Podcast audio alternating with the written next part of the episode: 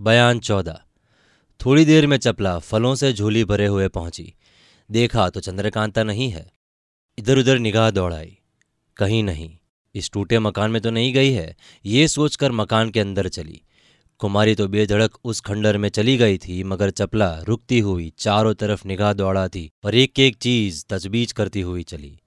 फाटक के अंदर घुसते ही दोनों बगल में दो दालान दिखाई पड़े। ईंट पत्थर के ढेर लगे हुए। कहीं से छत टूटी हुई, मगर दीवारों पर चित्रकारी और पत्थर की मूर्तियाँ अभी तक नहीं मालूम होती थी। चपला ने ताज्जुब की निगाहों से उन मूर्तियों को देखा। कोई भी उसमें पूरे बदन की नज़र न आई। किसी का सर नहीं था, किसी की टांग नहीं थी, किसी का हाथ नहीं था, किसी का आधा धड़ भी नहीं था। सूरत भी इन मूर्तियों की अजब डरावनी थी। और आगे बढ़ी। बड़े बड़े मिट्टी पत्थर के ढेर जिसमें जंगली पेड़ लगे हुए थे, लांघती हुई मैदान में पहुँची। दूर से वो बगुला दिखाई पड़ा, जिसके पेट में कुमारी पड़ चुकी थी। सब जगहों को देखना छोड़, चपला उस बगुले के पास दड़दड़ाती हुई पहुँची। बगुले ने मुँह खोल दिया। चपला को बड़ा ताज्जुब हुआ और पीछे हटी। बगुले ने मुँह बंद कर दिया। सोचने लगी कि अब क्या करना चाहिए। ये तो कोई बड़ी भारी अयारी मालूम होती है। क्या भेद है इसका पता लगाना चाहिए।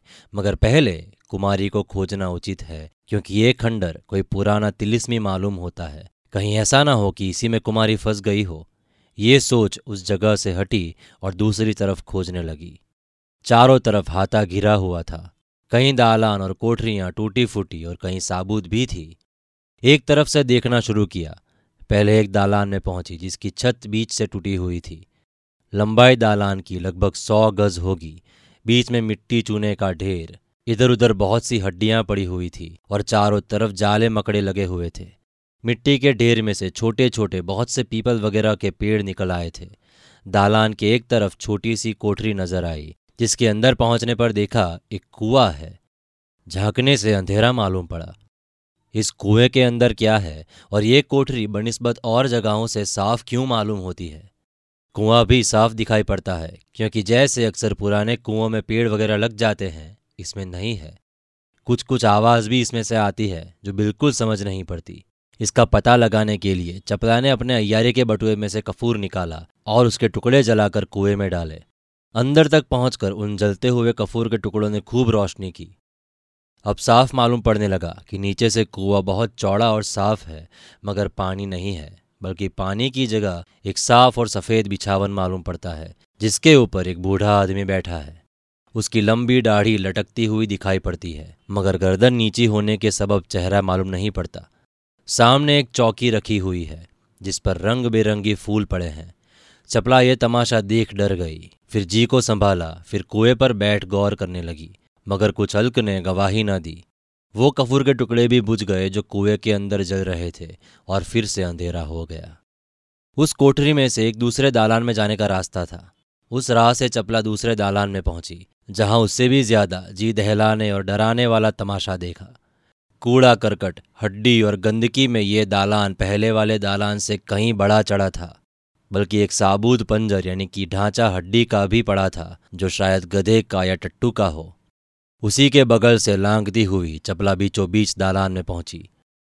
एक चबूतरा संगे मरमर का पुरसा भर ऊँचा देखा, जिस पर चढ़ने के लिए खूबसूरत नौ सीढ़ियाँ बनी हुई थी। ऊपर उसके एक आदमी चौकी पर लेटा हुआ, हाथ में किताब लिए कुछ पढ़ता मालूम होता था। मगर ऊँचा होने के सबब साफ़ दिखाई ना दिया। इस चबूतरे पर चढ़े या ना चढ़े, चढ़ने से कोई आफत तो ना आएगी। भला सीढ़ी पर एक पैर रख तो देखूँ। ये सोचकर चपला ने सीढ़ी पर एक पैर रखा।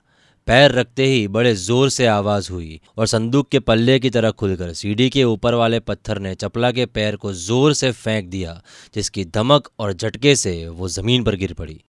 संभल कर उठ खड़ी हुई। देखा तो वो सीढ़ी का पत्थर, जो संदूक के पल्ले की तरह खुल गया था, ज्यों का त्यों बंद हो गया है। चपला अलग खड़ी होकर सोचने लगी कि यह टूटा फूटा मकान तो अजब तमाशे का है। ज़रूर ये किसी भारी अय्यार ने बनाया हुआ होगा। इस मकान में घुसकर सैर करना कठिन है। जरा चूके और जान गई।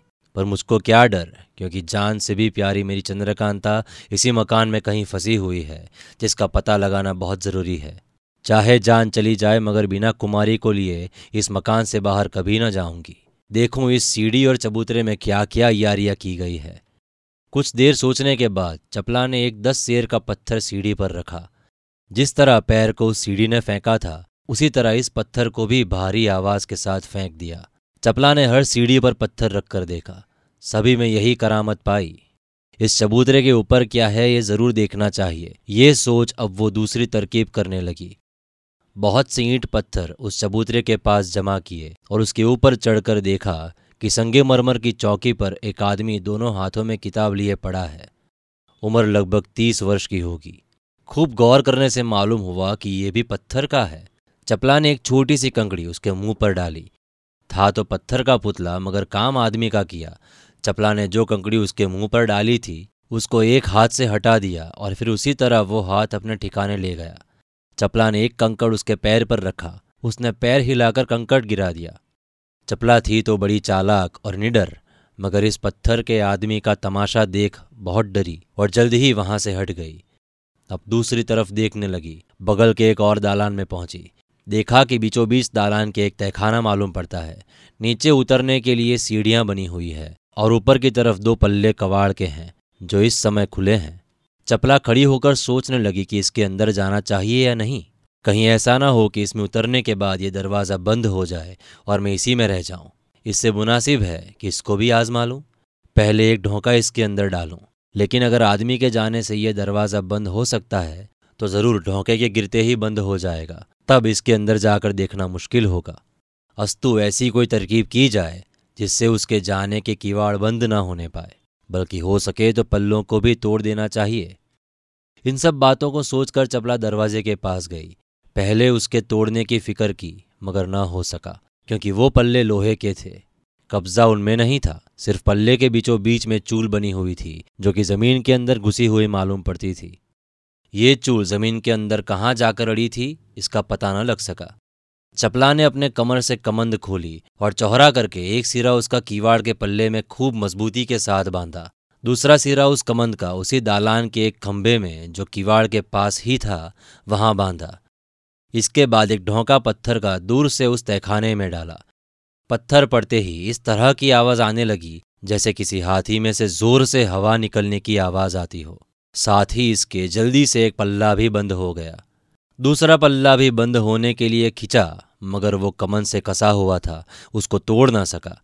खींचा का खींचा ही रह गया। चपला ने सोचा, कोई हर्ज नहीं। मालूम हो गया कि ये कमन इस पल्ले को बंद न होने देगी। अब बेखटके इसके अंदर उतरो। देखें तो क्या है। ये सोचकर चपला उस तहखाने में उतरी।